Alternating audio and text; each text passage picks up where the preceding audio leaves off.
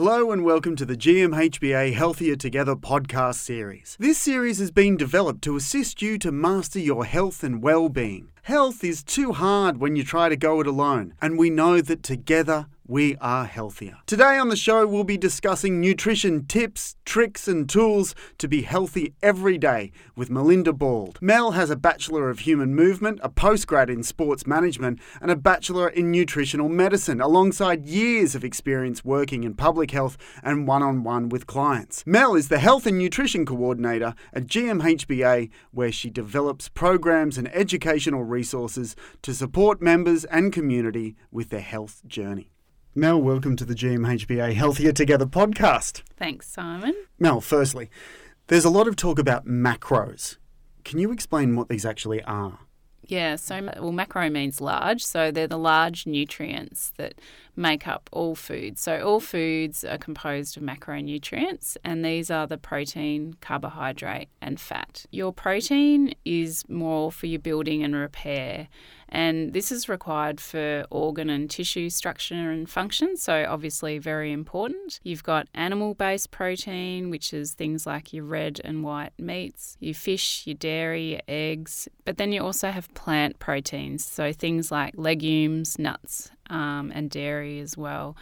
Um, the animal proteins are more complete in terms of the number of amino acids in them. So sometimes you'll talk about, uh, you'll hear people talk about complete proteins or incomplete proteins, and the animal ones are more complete, but that's not saying you can't make up, you know, a complete meal with plant based proteins. You can, you just need to mix them up a bit. Then you've got your carbohydrates. So these are more your energy type foods. So things like grains, fruits, vegetables, your simple sugar things like um, honey, maple syrup, etc. And these are basically fall into two categories, which are known as complex or simple. And that's based on whether they're quick release energy or slower release energy. So things like a starchy root vegetable is a slower release energy and that falls into that more complex carb category. And they're the ones that we tend to preference when we're talking about a healthy diet. Um, and fats are used for en- energy and cell growth. Um, they're also anti inflammatory when they're a good fat. They can be inflammatory if they're bad fats. And they're really important for the nervous system, the brain, and the cells. So things like, in terms of healthy fats, we're talking about oily fish, uh, extra virgin olive oil, your nuts and seeds, and avocado. And then there's the other fats, which are more found in your processed foods, and they're the ones that we want to try and avoid. So, in that case, what would a healthy balanced meal look like? What's the what's the best combination of these? With a healthy balanced meal, you want to have a mix of all of those three macronutrients in them. So it's just about the proportions is where people often play around with it.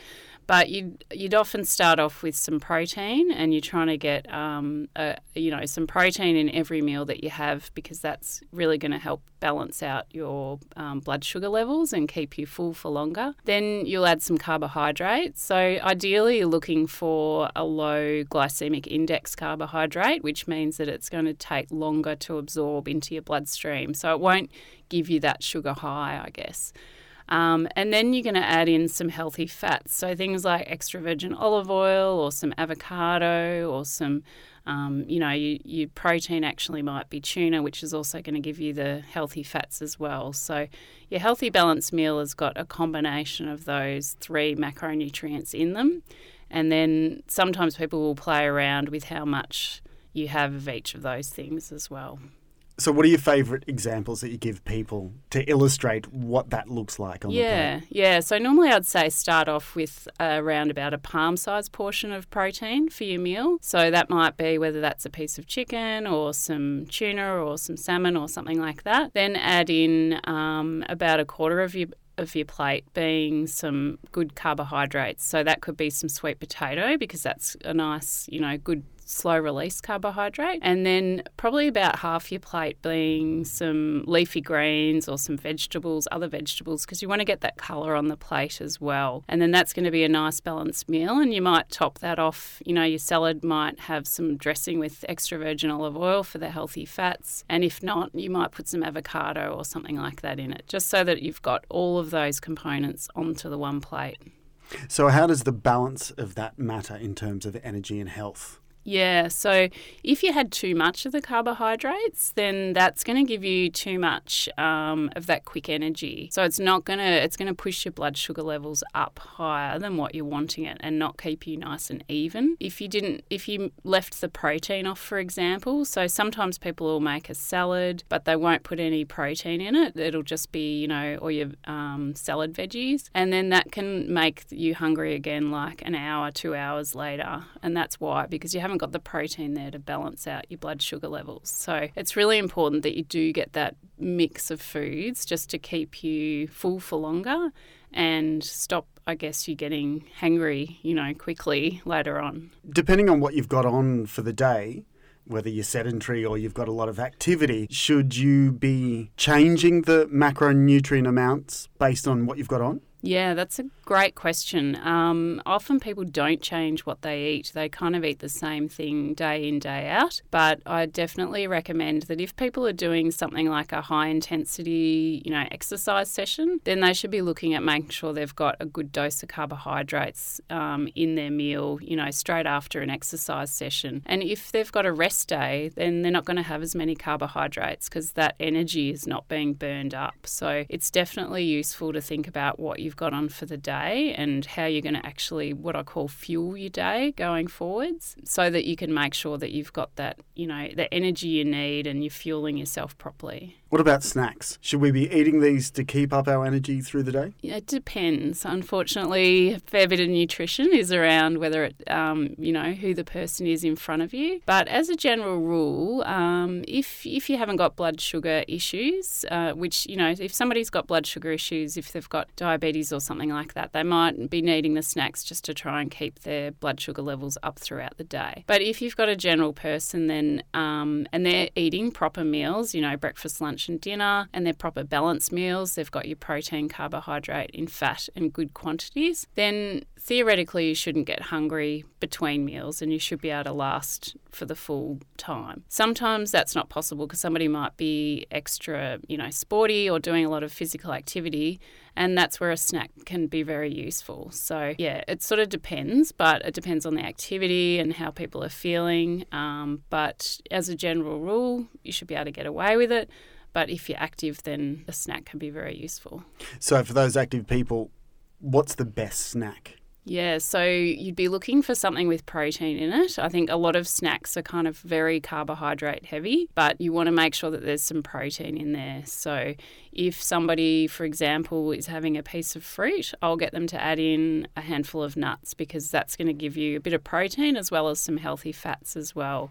And it just helps to sustain you for a bit longer. If, you know, you're having some yogurt, then you might want to add some berries to it. So the berries will give you a bit of carbohydrate, a bit of sort of, you know, fruit sugar as well as that healthy fat and some protein too. So it just gives you a bit more out of the snack rather than just having the carbohydrate. What about food preparation? I've heard a lot of people talk about this.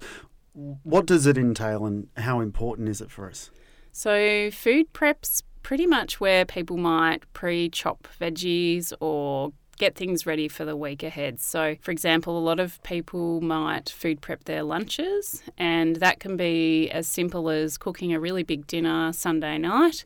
And some of those things you can use for, you know, the next few days for your lunches and pop those into containers. It also might be roasting up a big tray of vegetables. That's what I often like to do on a Sunday is roast up a really big tray of, you know, mixed root vegetables. And then that's a great base to put with your salads um, and then your bit of protein as well for food prep. It just makes things easier going through the week if you've done a bit of that prep work in advance. Another thing that um, is really helpful is if you pre-chop some some vegetables into things like um, sticks, like for example, you know, some carrot sticks, celery sticks, um, cucumber, some capsicum, and then have that ready in a container. They keep pretty well, and then that's really good just to snack on if you're kind of starting to feel a bit hungry. You can have those with a bit of hummus or something like that. So just being ready for those hunger attacks, I guess, is the main thing. And for those weeks that are more hectic, do you have any tips? Yeah, so food prep doesn't have to be hard. Like often people think, oh, I just don't have time to food prep. Most people are time poor. There's some great things that you can get now convenience wise in the supermarket. For example, there's bags of salad that are already pretty much pre chopped. So one of my, I guess, more recent favourites is the kale slaw. I'm not particularly a big fan of kale, but once it's, um, most nutritionists would probably disagree, but I'm not really that big a fan. But because it's very finely chopped up and it's combined with things like um, celery and um, radish and things like that, it's nice, crunchy. It's really easy to grab out of the bag and throw a handful of that um, with some salad leaves. And then you can pop in, um, there's some pouches now that have got in them, tuna and mixed beans. You can get ones that are just, you know, chickpeas. So there's lots of different pouches or little tins of things you can get in the supermarket and just have those on hand as well. Um, and then you could top it up off with some nuts and seeds and things like that too, just to make it nice and balanced. So there's lots of great convenience things you can get now in the supermarket to have on hand to make meal prepping a bit easier too. In terms of meal planning, how do you go about it and, and what are some good tips and tricks for, for people when they're going shopping and, and planning a week's worth of food? Normally, I'd say the best day to do it, I find, is on a Sunday. So, looking what you've got on for the week, because every week's different. You know, most weeks will have some commonalities, but it depends. You know, you might look at your schedule and think, okay, that night I'm going to be home later from work because I've got a bit on. So, I need a quick dinner to cook for that night. So, that night might be something like a pan fried salmon because it's nice and quick and I can throw some salad with that. So it's planning out what meals you think you want to cook for that week ahead. And it stops you then having to keep going to the supermarket, which can be problematic, particularly when you're shopping and you're hungry.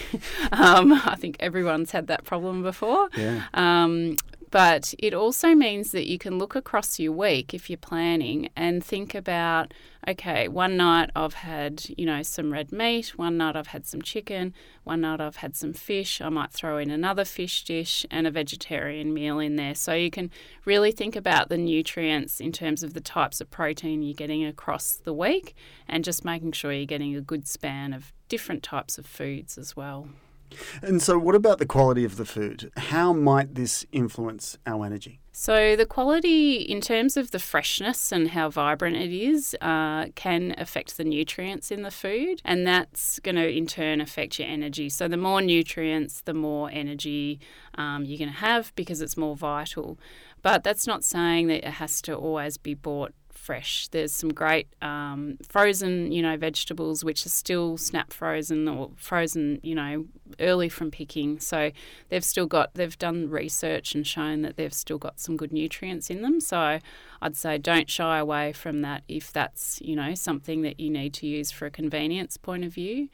But, um, you know, shopping at local farmers markets or the local grocer store, you're going to get more freshness than um, sort of, you know, getting something that's been sitting around for a long time that sometimes they do in the supermarkets. Um, and that's going to impact your energy levels as well in terms of the vitality of the food. And what about diversity?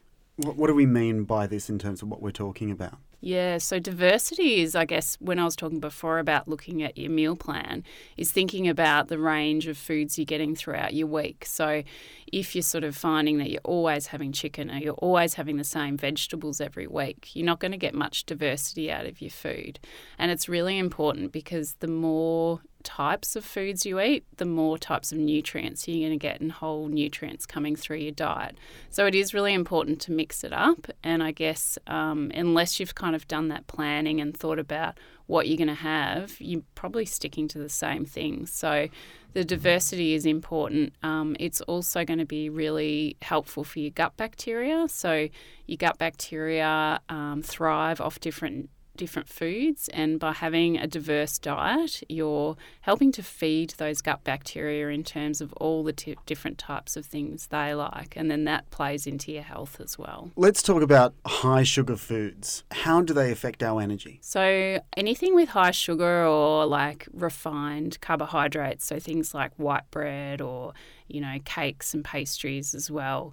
They go straight into our bloodstream because of the um, quick release energy, and they'll pick us up and give us some energy quickly, but then we'll also get dumped back down again pretty quickly as well. So often that's kind of where you hear people talking about, oh, gee, I feel really good, but then all of a sudden you have a big crash. And that's why, is because of those high energy foods are just moving through your body too fast and through your system too fast. And so they don't give you that sustained energy. And what about water? So you've got a lot of drinks have sugar in them, and if you're not drinking enough water, yeah. So water, I mean, sixty percent of your body is water, so you need to be having enough water in your day to, to have that energy. Um, and and a sugary drink can't replace water. You know, other forms of drinks can't replace water, so you need the to be still drinking water throughout the day to be able to make sure you've got energy as well for all those cells in your body to be functioning properly. Otherwise, they can't function properly you know, you could be doing the best diet in the world, but if you're not drinking enough water, you're still going to have problems with energy. So it's really important to make sure you're drinking enough water throughout the day. And how much is enough? What what should we be aiming at? Yeah, normally as an average around two litres a day is, is what you should be aiming for. So again, it depends on your physical activity levels. If you're doing exercise, then you need to be bumping that up, and particularly if it's hot weather, you need to be bumping that up. But around two litres is what I'd be saying most people should be aiming for. And what about alcohol? What's the ways that this affects us? Yeah, so I mean, alcohol um, has a number of actions on the body, but in terms of energy, I guess the main thing is that if you have a, they've done research showing that if you have a glass, even just one glass of alcohol at night, it does affect your sleep quality. So anything that's affecting your sleep quality is going to mean you wake up and you're just a little bit behind the eight ball that day. So it's going to affect your energy. So even though people might say, "Oh, I'm fine. I can drink, you know, have a drink and I still sleep okay," it actually does have an impact on your quality. You just might not realize it, and then that's going to flow onto your energy levels as well. And then in the morning, I wake up and I drink coffee to boost my energy. Yep. So, what's coffee doing to me? Yeah, so coffee just picks you up straight away. It yeah. raises that cortisol level, which is like a stress hormone. It sort of picks you, and that's why it gives you that buzz and that pickup.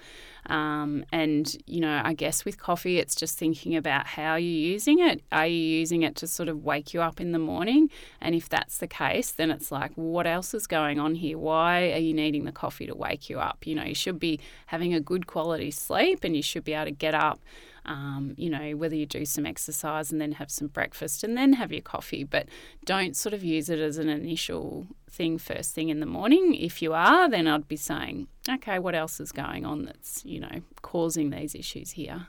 Okay, so considering everything that you've said, and I'm assuming that you never make any mistakes with your diet. Um, can, you, can you take us through um, your day on a plate? Or I suppose, your best day yeah, on a plate, yeah, if you like. Yeah, of course. And thanks for saying the best day, Simon, because, of course, no one's perfect, and I definitely don't purport to be perfect in terms of everything. But um, I guess in, if I'm, uh, you know, looking at an ideal day, yeah. then I'd be starting, um, depending whether I've done exercise in the morning or not. Uh, I always go for a walk, but depending if I do some high intensity exercise, I'll be looking for something a little bit more carbohydrate heavy. So I might go for a porridge with some um, nuts or some ground flax seeds on top with a bit of yogurt and some, um, normally I go for almond milk and that's you know breakfast as a high carbohydrate if i've been doing a weight training session then i'll go for something a little bit more protein heavy so i'll look at some eggs on toast like a couple of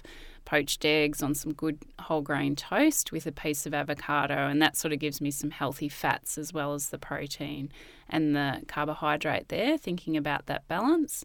Um, I'm someone that finds that I do need to have a, a snack mid morning because I do not sort of have the energy to go right through because I do train a fair bit.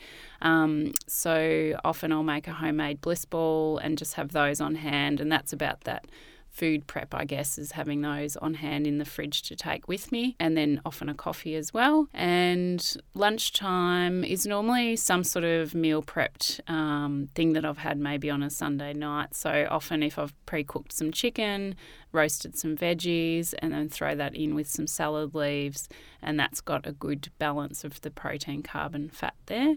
Um, afternoon, I'll have some fruit and maybe some yogurt um, or some nuts. And then dinner is a variety of things. So, you know, I'll always make sure I have some oily fish once a week or twice a week, some chicken, you know, maybe a stir fry, maybe a tofu stir fry, something like that. And, you know, that balance that out with some brown rice as well if I've done the training at night. So, yeah, it varies, but just always trying to think about that balance and just thinking, where's my protein, where's my carbohydrate, and where's my healthy fats in the meal.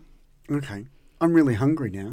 Sorry, I, I, get to talk about food a lot, so can you imagine my life? so, if people want to find out more information on healthy eating, what are some resources that you'd recommend? Yeah, so the GMHBA website, which is gmhba.com.au, um, if you go to the Healthier Together tab, there's a resource section there where we've got lots of recipes and articles and things like that where you can find out a bit more about healthy eating. There's also some podcasts. The podcast list is all there, so there's some more ones on healthy eating there. The Better Health channel is really good. Also, the Eat for Health website, they're sort of my top recommendations. Mel Bald, thank you very much for joining us on the GMHBA Healthier Together podcast series. Thanks, Simon. No problems. It's a new dawn in health insurance because GMHBA are partnering with AIA Vitality to encourage us to be healthier by rewarding healthy choices. Join GMHBA V Plus with AIA Vitality to earn real rewards for health checks, exercising, even eating well. Changing how you think about health insurance for life. GMHBA and AIA Vitality. Healthier together.